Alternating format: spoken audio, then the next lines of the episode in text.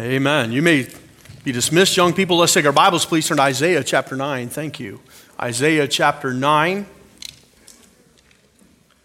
This morning, as we continue our series on His Name Shall Be. And today, we're looking at Mighty God, Everlasting Father. Isaiah chapter 9. I'm just kind of stalling till the children are gone. And you can find your place in Isaiah chapter 9.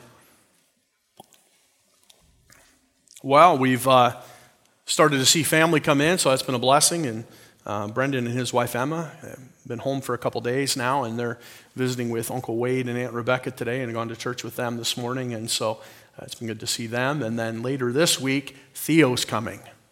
All right, and if you know, nobody else really matters, right? Theo's coming, and we're looking forward to that, and Emily's been sending us videos. He's giggling and laughing now, and I FaceTimed him yesterday, and I can get him giggling and laughing over FaceTime, so that's fun. And so the rest, I guess, are coming too. They're all coming home next weekend, the rest of them, and but Theo's coming. Praise the Lord, and grandkids are awesome, and so we're looking forward to that. And the last time I saw him, I made a point I was supposed to be in Ohio, and that morning I got sick, and so all I got to do was wave through a window. That's all I got. So this time, you tell Grandma, he's all mine. Amen. Isaiah chapter 9. And I've enjoyed studying out these names and understanding a little better about my Savior. And today we're going to look at these two, the Mighty God and the Everlasting Father. The Bible says in verse 6, "For unto us a child is born, unto us a son is given, and the government shall be upon his shoulder, and his name shall be called Wonderful Counselor." Those words speak of his desire. He desires to lead us.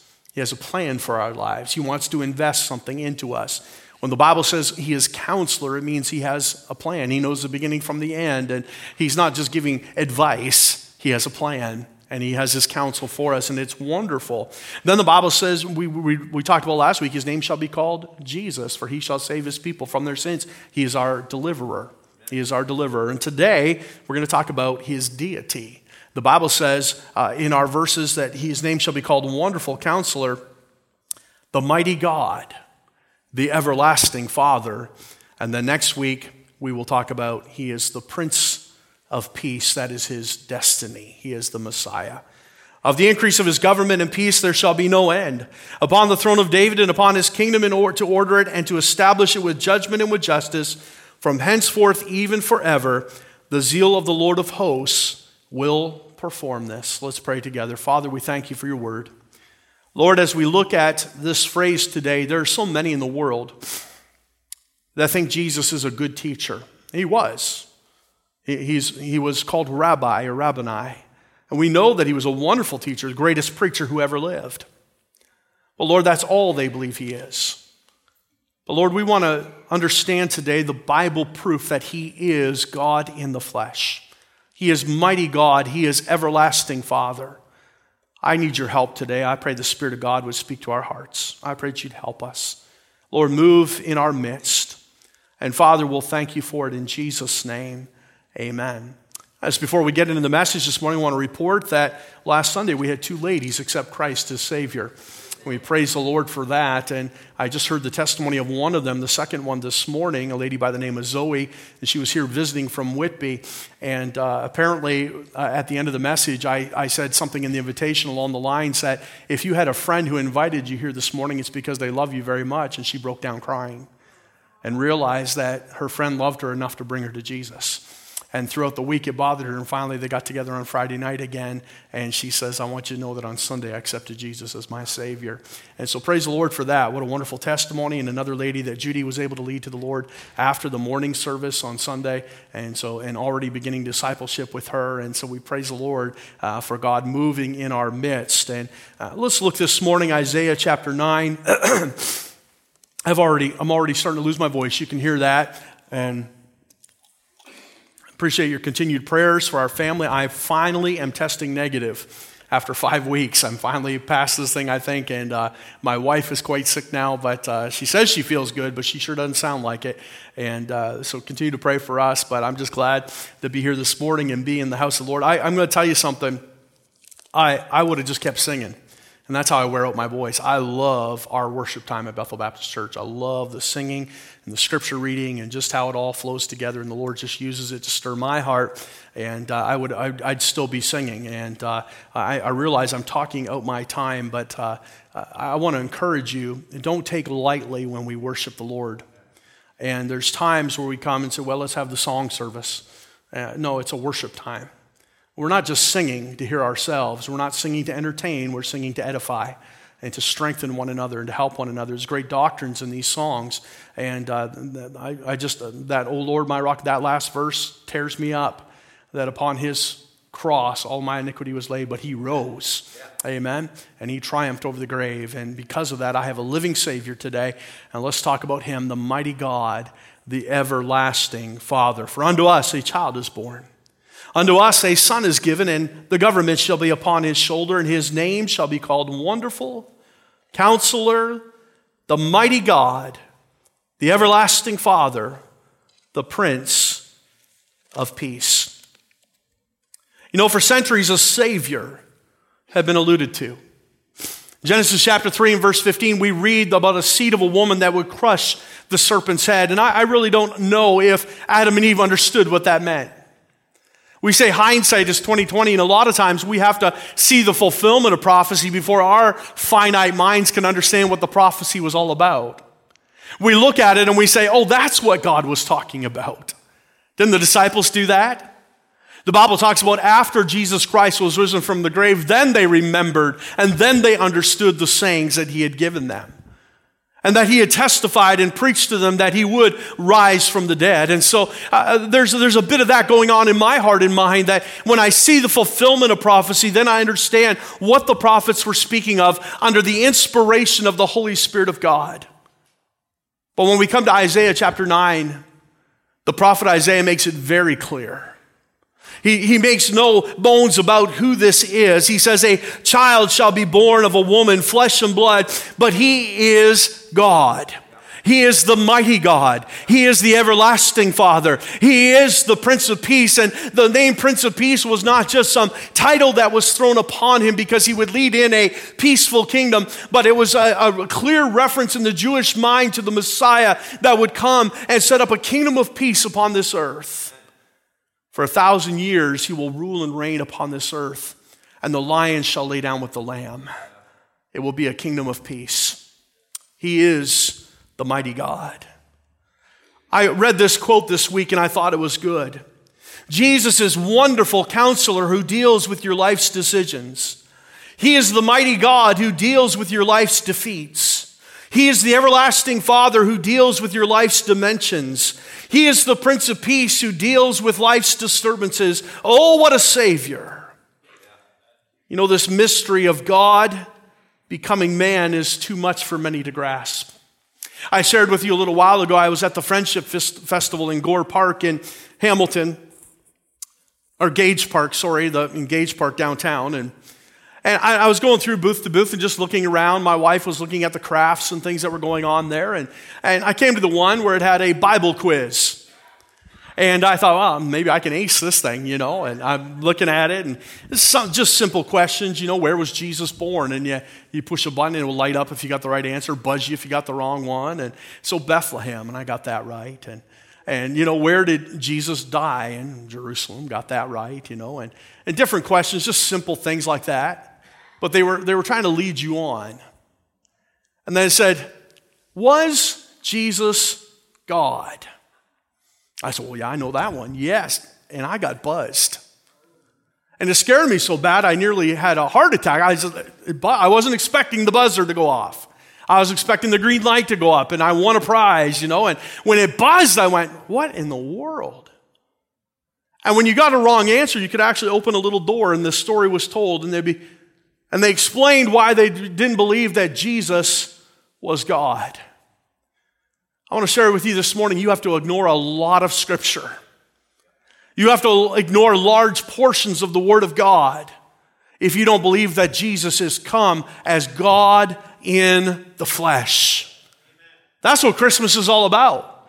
Not that just some baby was born, that he would one day rise as a great teacher and die on a cross and profess himself to be Messiah. No, that God is come in the flesh. His name is Emmanuel, which means God with us. He is God, mighty God, everlasting Father. You say, so how do I grasp that with my finite mind?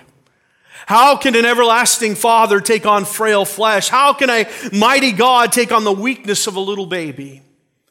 Well, it comes down to the evidence. I said to my wife this morning, I said, you need to pray. It's a difficult message to teach or preach because I said there's a lot of scripture involved. I said it'll come across as teaching. And I said, I don't mean to say this in a callous way, but let's be honest, we are flesh. And we can get bored and distracted real easily. And so I know as a preacher, it's my job to make it compelling and try to make it, but I'm going to be honest with you, I'm just going to throw scripture at you. And I'm going to trust that the Holy Spirit of God will use His Word to speak to your heart and move us into a greater understanding this morning. And so let's look at the evidence that the Bible teaches us that God manifests Himself in the flesh. I want you to notice, first of all, the testimonies of those who believed. The testimonies of those who believed. And that's easy to do, isn't it? We will listen to the testimony of anybody who believes in something, whether it's a product or whether it's a favorite type of car. You know, there are some people that will only drive Fords, and there's some that will only drive Chevys, and there's some that, you know, they've got it in their heart and they believe. And if you were to ask that person, tell me why I should drive a Ford, it's because they believe in it. They've had good experiences with it. They like the way the warranties work and the service department works, and they've never had a bad experience. So when we hear the testimony of those who believed, it just is natural for them to give a good report. So you might say, well, I've listened to believers before. I've listened to those who go to church and those who profess the name of Jesus Christ, and that is not a spectacular testimony because they're already sold out in their hearts. I just want to mention to you today that's only a small portion of the proof that we will look at. But notice, first of all, this morning, those who believed. Turn, if you will, to John chapter 20. John chapter 20. I'm going to give you a couple other verses while you turn there. So when we think about the testimonies of those who believe, first of all, I want to mention the disciples. The disciples believed the Lord Jesus Christ, right? They followed Him, and they served Him, and they worshiped Him, and they glorified Him. And after He died and rose from the grave, they went out and preached the gospel and told people about the Lord Jesus Christ. The Bible says this, one of the disciples named John said this about Him, "In the beginning was the Word, and the Word was with God, and the Word was God, and the Word was made flesh and dwelt among us, and we beheld His glory as of the only begotten of the Father, full of grace and truth." Now, it doesn't take much stretch there at all to understand that the Word is Jesus Christ. The Bible says the Word was made flesh and dwelt among us. That's a clear reference to Jesus Christ. It's not talking about the Word or the spoken or the written Word of God, because it does not dwell among us. The Word of God was Jesus Christ, who was in the beginning, was the Word, and the Word was made flesh and dwelt among us. And not only that, we beheld His glory. He is a person. He is God in the flesh. The Word was made flesh and dwelt among us. Peter would say this about the Lord Jesus Christ in Matthew chapter 16. "And Simon Peter answered and said, 'Thou art the Christ, the Son of the living God.'" And so we have the testimony of the disciples, but I want you to see in John chapter 20 and verse 20, perhaps one of the most clear testimonies of a believer of the deity of the Lord Jesus Christ. Look at verse 26 with me. "And after 8 days again, His disciples were within, and Thomas with them. Then came Jesus, the doors being shut, and stood in the midst, and said, 'Peace be unto you.' Then saith He to Thomas, 'Reach hither thy finger, and behold my hands, and reach hither thy hand, and thrust it into my side, and be not faithless, but believing.' And Thomas answered and said unto Him, 'My Lord,'" and read those next two words together, "my God." Thomas believed when he saw the risen Savior. And Jesus said, "Put your hands in my side and touch the prints on my hands, prints." He says, "My Lord and my God." He believed that Jesus was God. But here's the interesting thing about believers. They weren't just disciples. Some of the believers were detractors of the Lord Jesus Christ. The Bible talks about a time when the Lord Jesus Christ was hanging on the cross and he would bow his head and die. In Matthew chapter 27, we read the account, and I won't take the time to turn there, but let me read it to you. And I saw something in here I've never seen before. Jesus, when he had cried again with a loud voice, yielded up the ghost. And behold, the veil of the temple was rent in twain from the top to the bottom, and the earth did quake, and the rocks rent, and the graves were opened, and many of the bodies of the saints were slept arose, and came out of the graves after his resurrection, and went into the holy city, and appeared unto many. Now, when the centurion, let me stop there.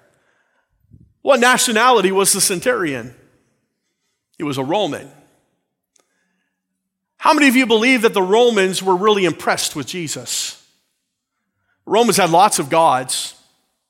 They had seen a lot of strange things happen in their midst and in their temples. You say, why is that? Because Satan has power too. And they didn't believe in this Jesus, but I'll tell you this, Jesus made their job harder. Because everywhere he went, multitudes would follow. Thousands of people would gather on a hillside, and for an oppressed people that the Romans were trying to keep in order, this was a problem.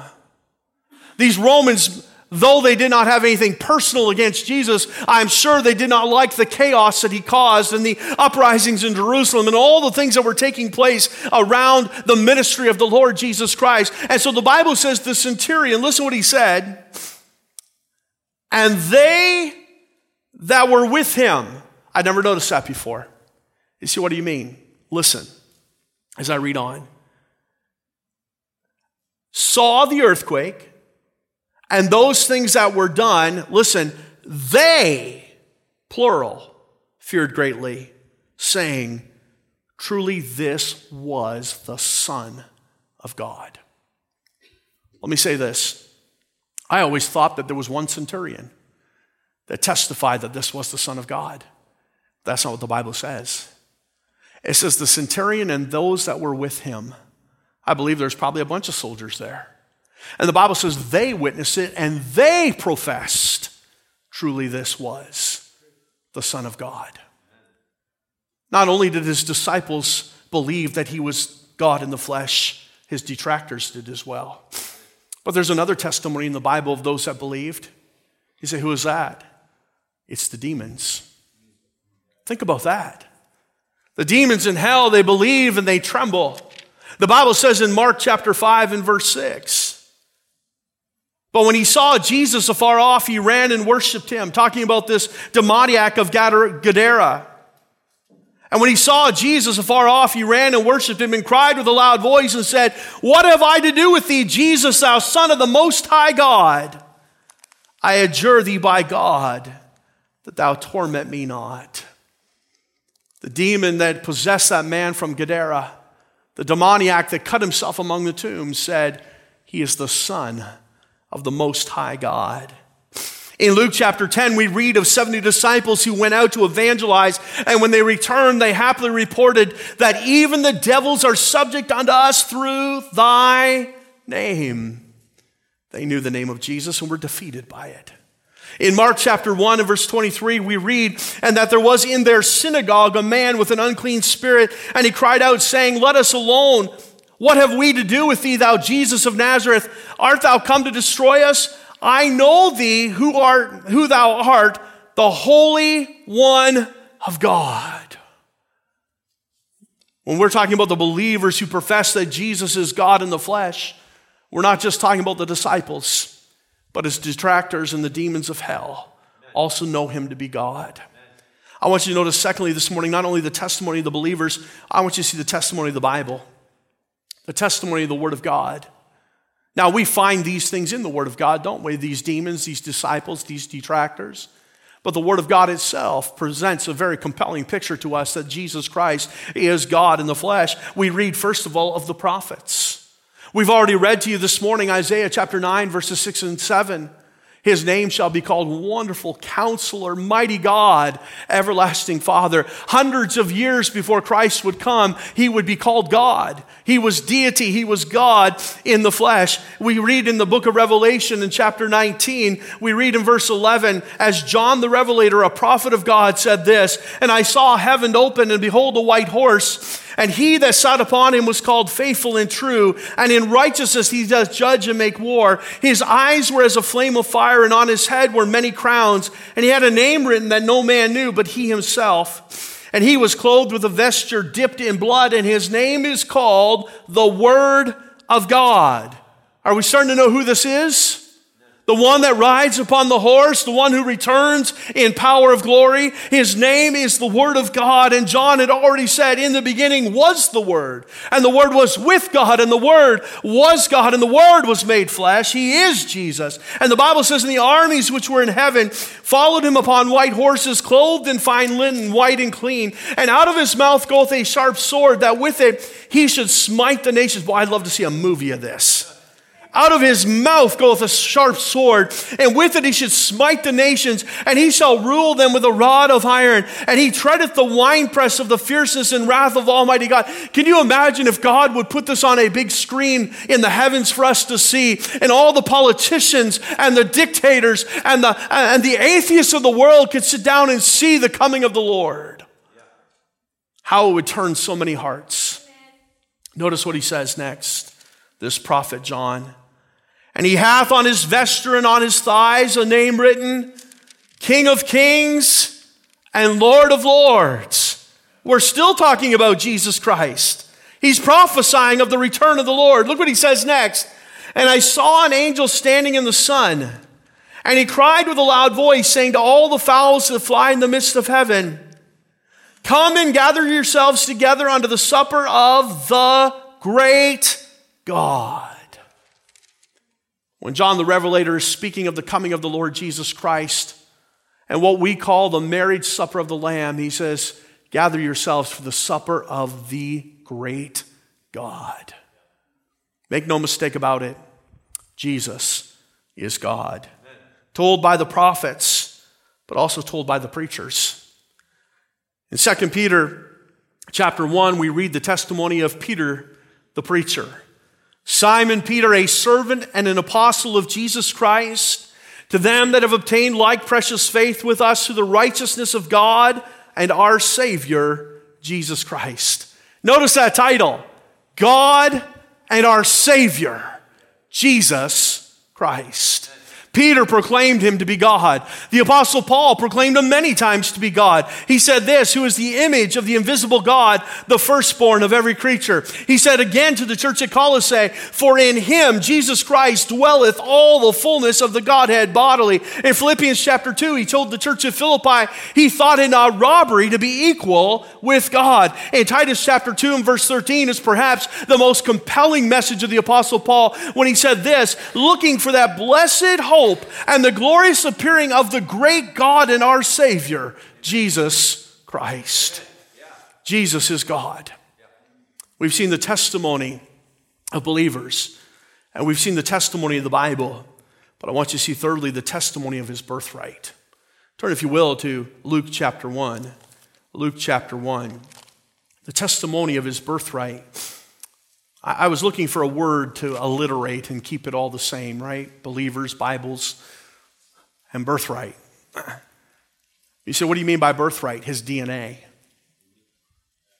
If he is the Son of God, he is God. And I don't mean in the sense that we are sons of God because we are adopted. An adopted child does not share DNA. But he is a son of God, because he's the only begotten Son of God. He was conceived of the Holy Ghost. And so he bears his image. He is God in the flesh. Notice what it says, the testimony is his birthright. I'm going to read a passage to you before I get to Luke chapter 1. In Matthew chapter 1, we have the angel Gabriel. Then Joseph, her husband, being a just man and not willing to make her a public example, was minded to put her away privily. But while he thought on these things, behold, the angel of the Lord appeared unto him in a dream, saying, Joseph, thou son of David, fear not to take the thee, Mary, thy wife, for that which is conceived in her, listen, is of the Holy Ghost.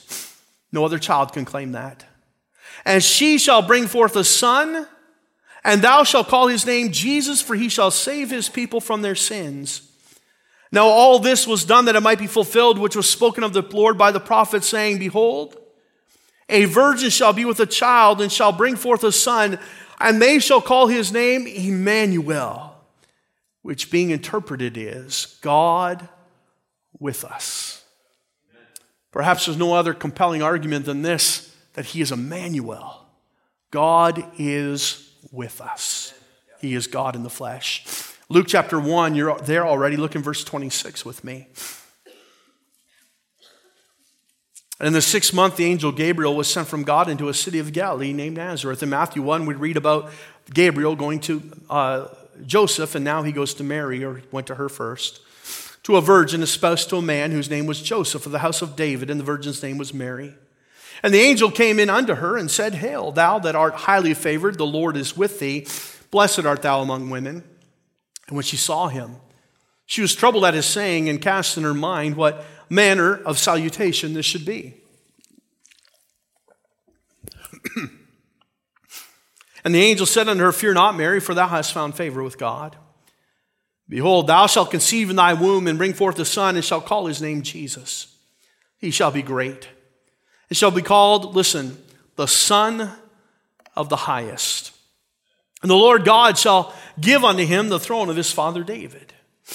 And he shall reign over the house of Jacob forever, and of his kingdom there shall be no end. Then said Mary unto the angel, How shall this be, seeing I know not a man? And the angel answered and said unto her, The Holy Ghost shall come upon thee, and the power of the highest shall overshadow thee. Therefore also that holy thing which shall be born of thee shall be called the Son of God. He was God in the flesh because his very DNA was of the Holy Ghost. He was begotten of God. The testimony of his birthright, and we see first of all the testimony of his messenger, Gabriel. But I want you to notice secondly this morning the testimony of the Messiah himself. We're talking about his DNA, who he was. Not only did the angel proclaim it, but Jesus himself. In John chapter 8 and verse 58, Jesus saith unto them, Verily, verily, I say unto you, before Abraham was, I am. Make no mistake about it, when Jesus said, I am, that was not a coincidence. That was not a poor choice of words. That was Jesus Christ measuring very carefully by the Holy Spirit's power what he would say. He was saying, I am. Just like the burning bush, as Moses had to slip off his shoes, and he asked that bush in the voice of God, Who shall I say sent me? And he said, I am that I am. Jesus is God by his own testimony. We see also in John chapter 10, he said this, I and my Father are one. Conceived of the Holy Ghost, called the Son of God, Jesus had the very DNA of God. The biblical record of those who believe Jesus was God is undeniable. We've talked about the believers, his disciples, his detractors, the demons of hell all believe he's the Son of God, that he is God in the flesh. We've talked about the biblical record, the prophets and the preachers. We've talked also about his birthright, his DNA, the messengers, the angels that would come. And by the way, the Bible says in verse 19 of Matthew chapter 1 that I am Gabriel sent from the presence of God. That's who it was that proclaimed that Jesus would be born of the Holy Ghost and born of a virgin as a child of God on high. Then we see the testimony of the Messiah himself. It's undeniable. But you say, well, that's if you believe the Bible. You know, there were others who believed. There was a 1st century historian whose name was Josephus.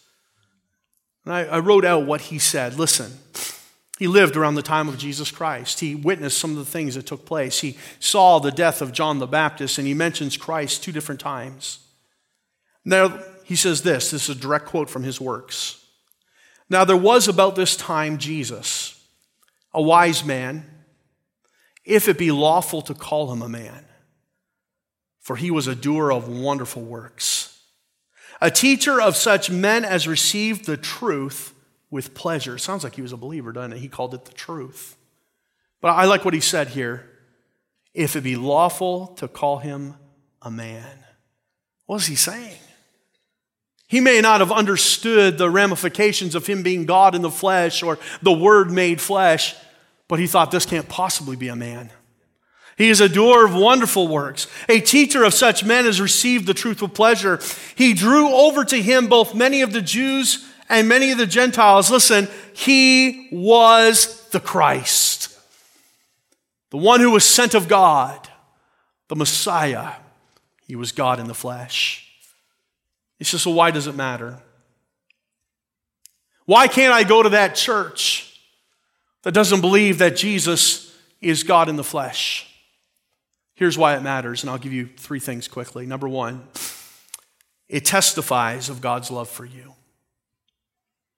How many of you ever heard somebody say, well, I believe that maybe God created the heavens and the earth, and he set everything in motion, but he just kind of left us on our own after that? No, he didn't. God loved you so much that he gave his only begotten Son. Jesus Christ, God in the flesh, he came himself because he cared. Oh, he might have looked through the heavens and found an angel. He could have sent Gabriel not just to, and listen, who are we to argue? You say, well, Gabriel was, you say, well, you're all theologically wrong. Gabriel could have never done it. Hey, if God wanted him to do it, he could have done it. That's up to God, not me. That's God's business. I understand the ramifications that it had to be a perfect, spotless lamb. It had to be a God in the flesh. I understand all that. But God could have chose whoever he wanted. But instead he came himself.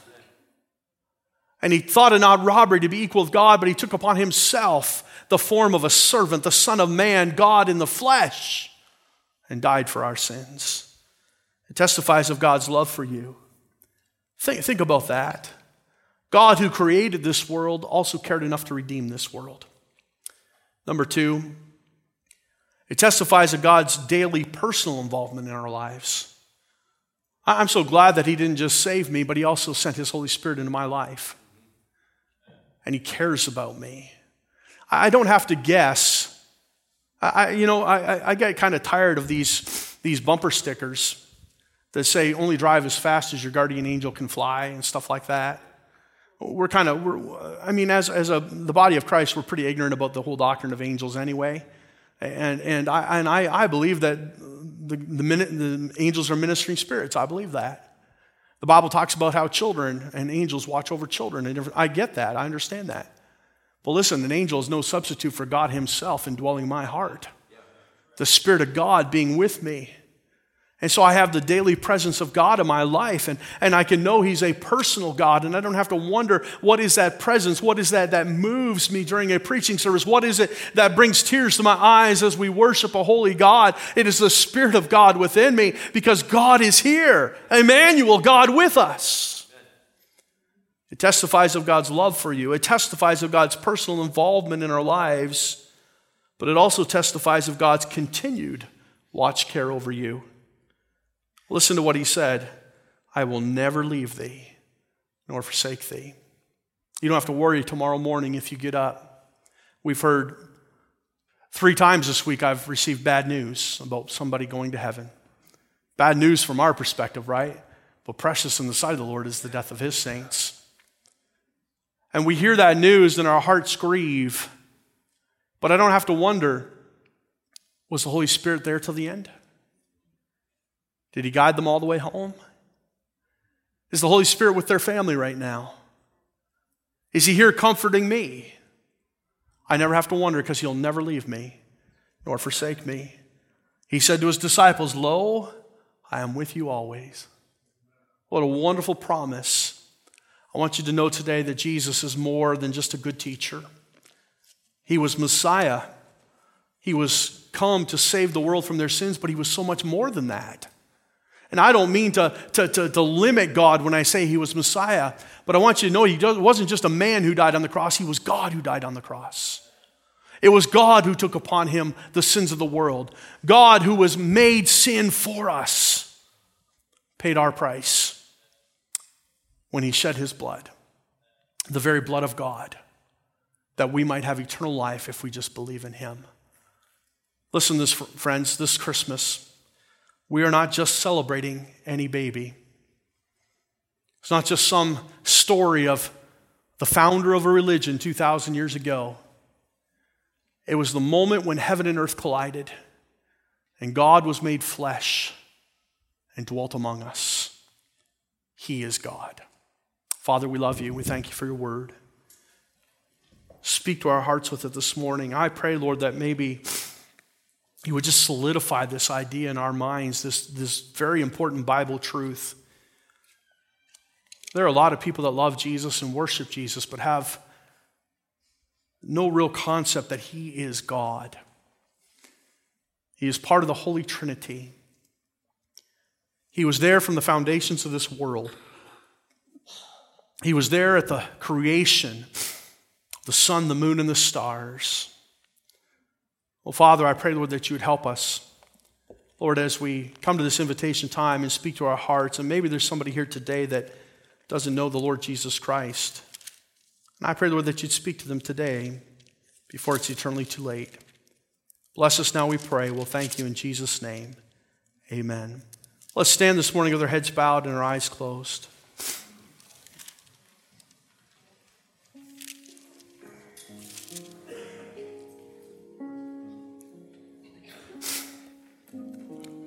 Listen to what Paul says to Timothy. And without controversy, great is the mystery of godliness. God was manifest in the flesh. Doesn't get much more clear than that, does it? God was manifest in the flesh, justified in the Spirit, seen of angels, preached unto the Gentiles, believed on in the world, received up into the glory. Listen, friend, you know Jesus as your Savior. He's not just some religious prophet. I'm not asking you to call upon Muhammad or some other prophet of some religion today. The Bible says, whosoever shall call upon the name of the Lord shall be saved. He is God in the flesh. He alone can save you. There's none other name given among men whereby we must be saved. That's what Peter preached in Acts chapter 4, but it is the name of Jesus. Why? Because he is God. Do you know him today? That's a wonderful thing to know, that because God was made flesh and dwelt among us, we can have a personal relationship with him. We are joint heirs with him. We are born and adopted into his family. We can be called the sons of God because of the wonderful privilege of knowing Jesus. Maybe there's one here today say, preacher, I've never asked Jesus to be my Savior. I've never repented of my sin. I've never cried out to him and asked him to save me. And I need to have a personal relationship with Jesus Christ. Can we help you today? Can we help you? Does your one say, Pastor, would you pray for me? I'm not going to embarrass you, I promise. But would you slip up your hand right now? Let us help you today. Is there one? Pastor, would you pray for me?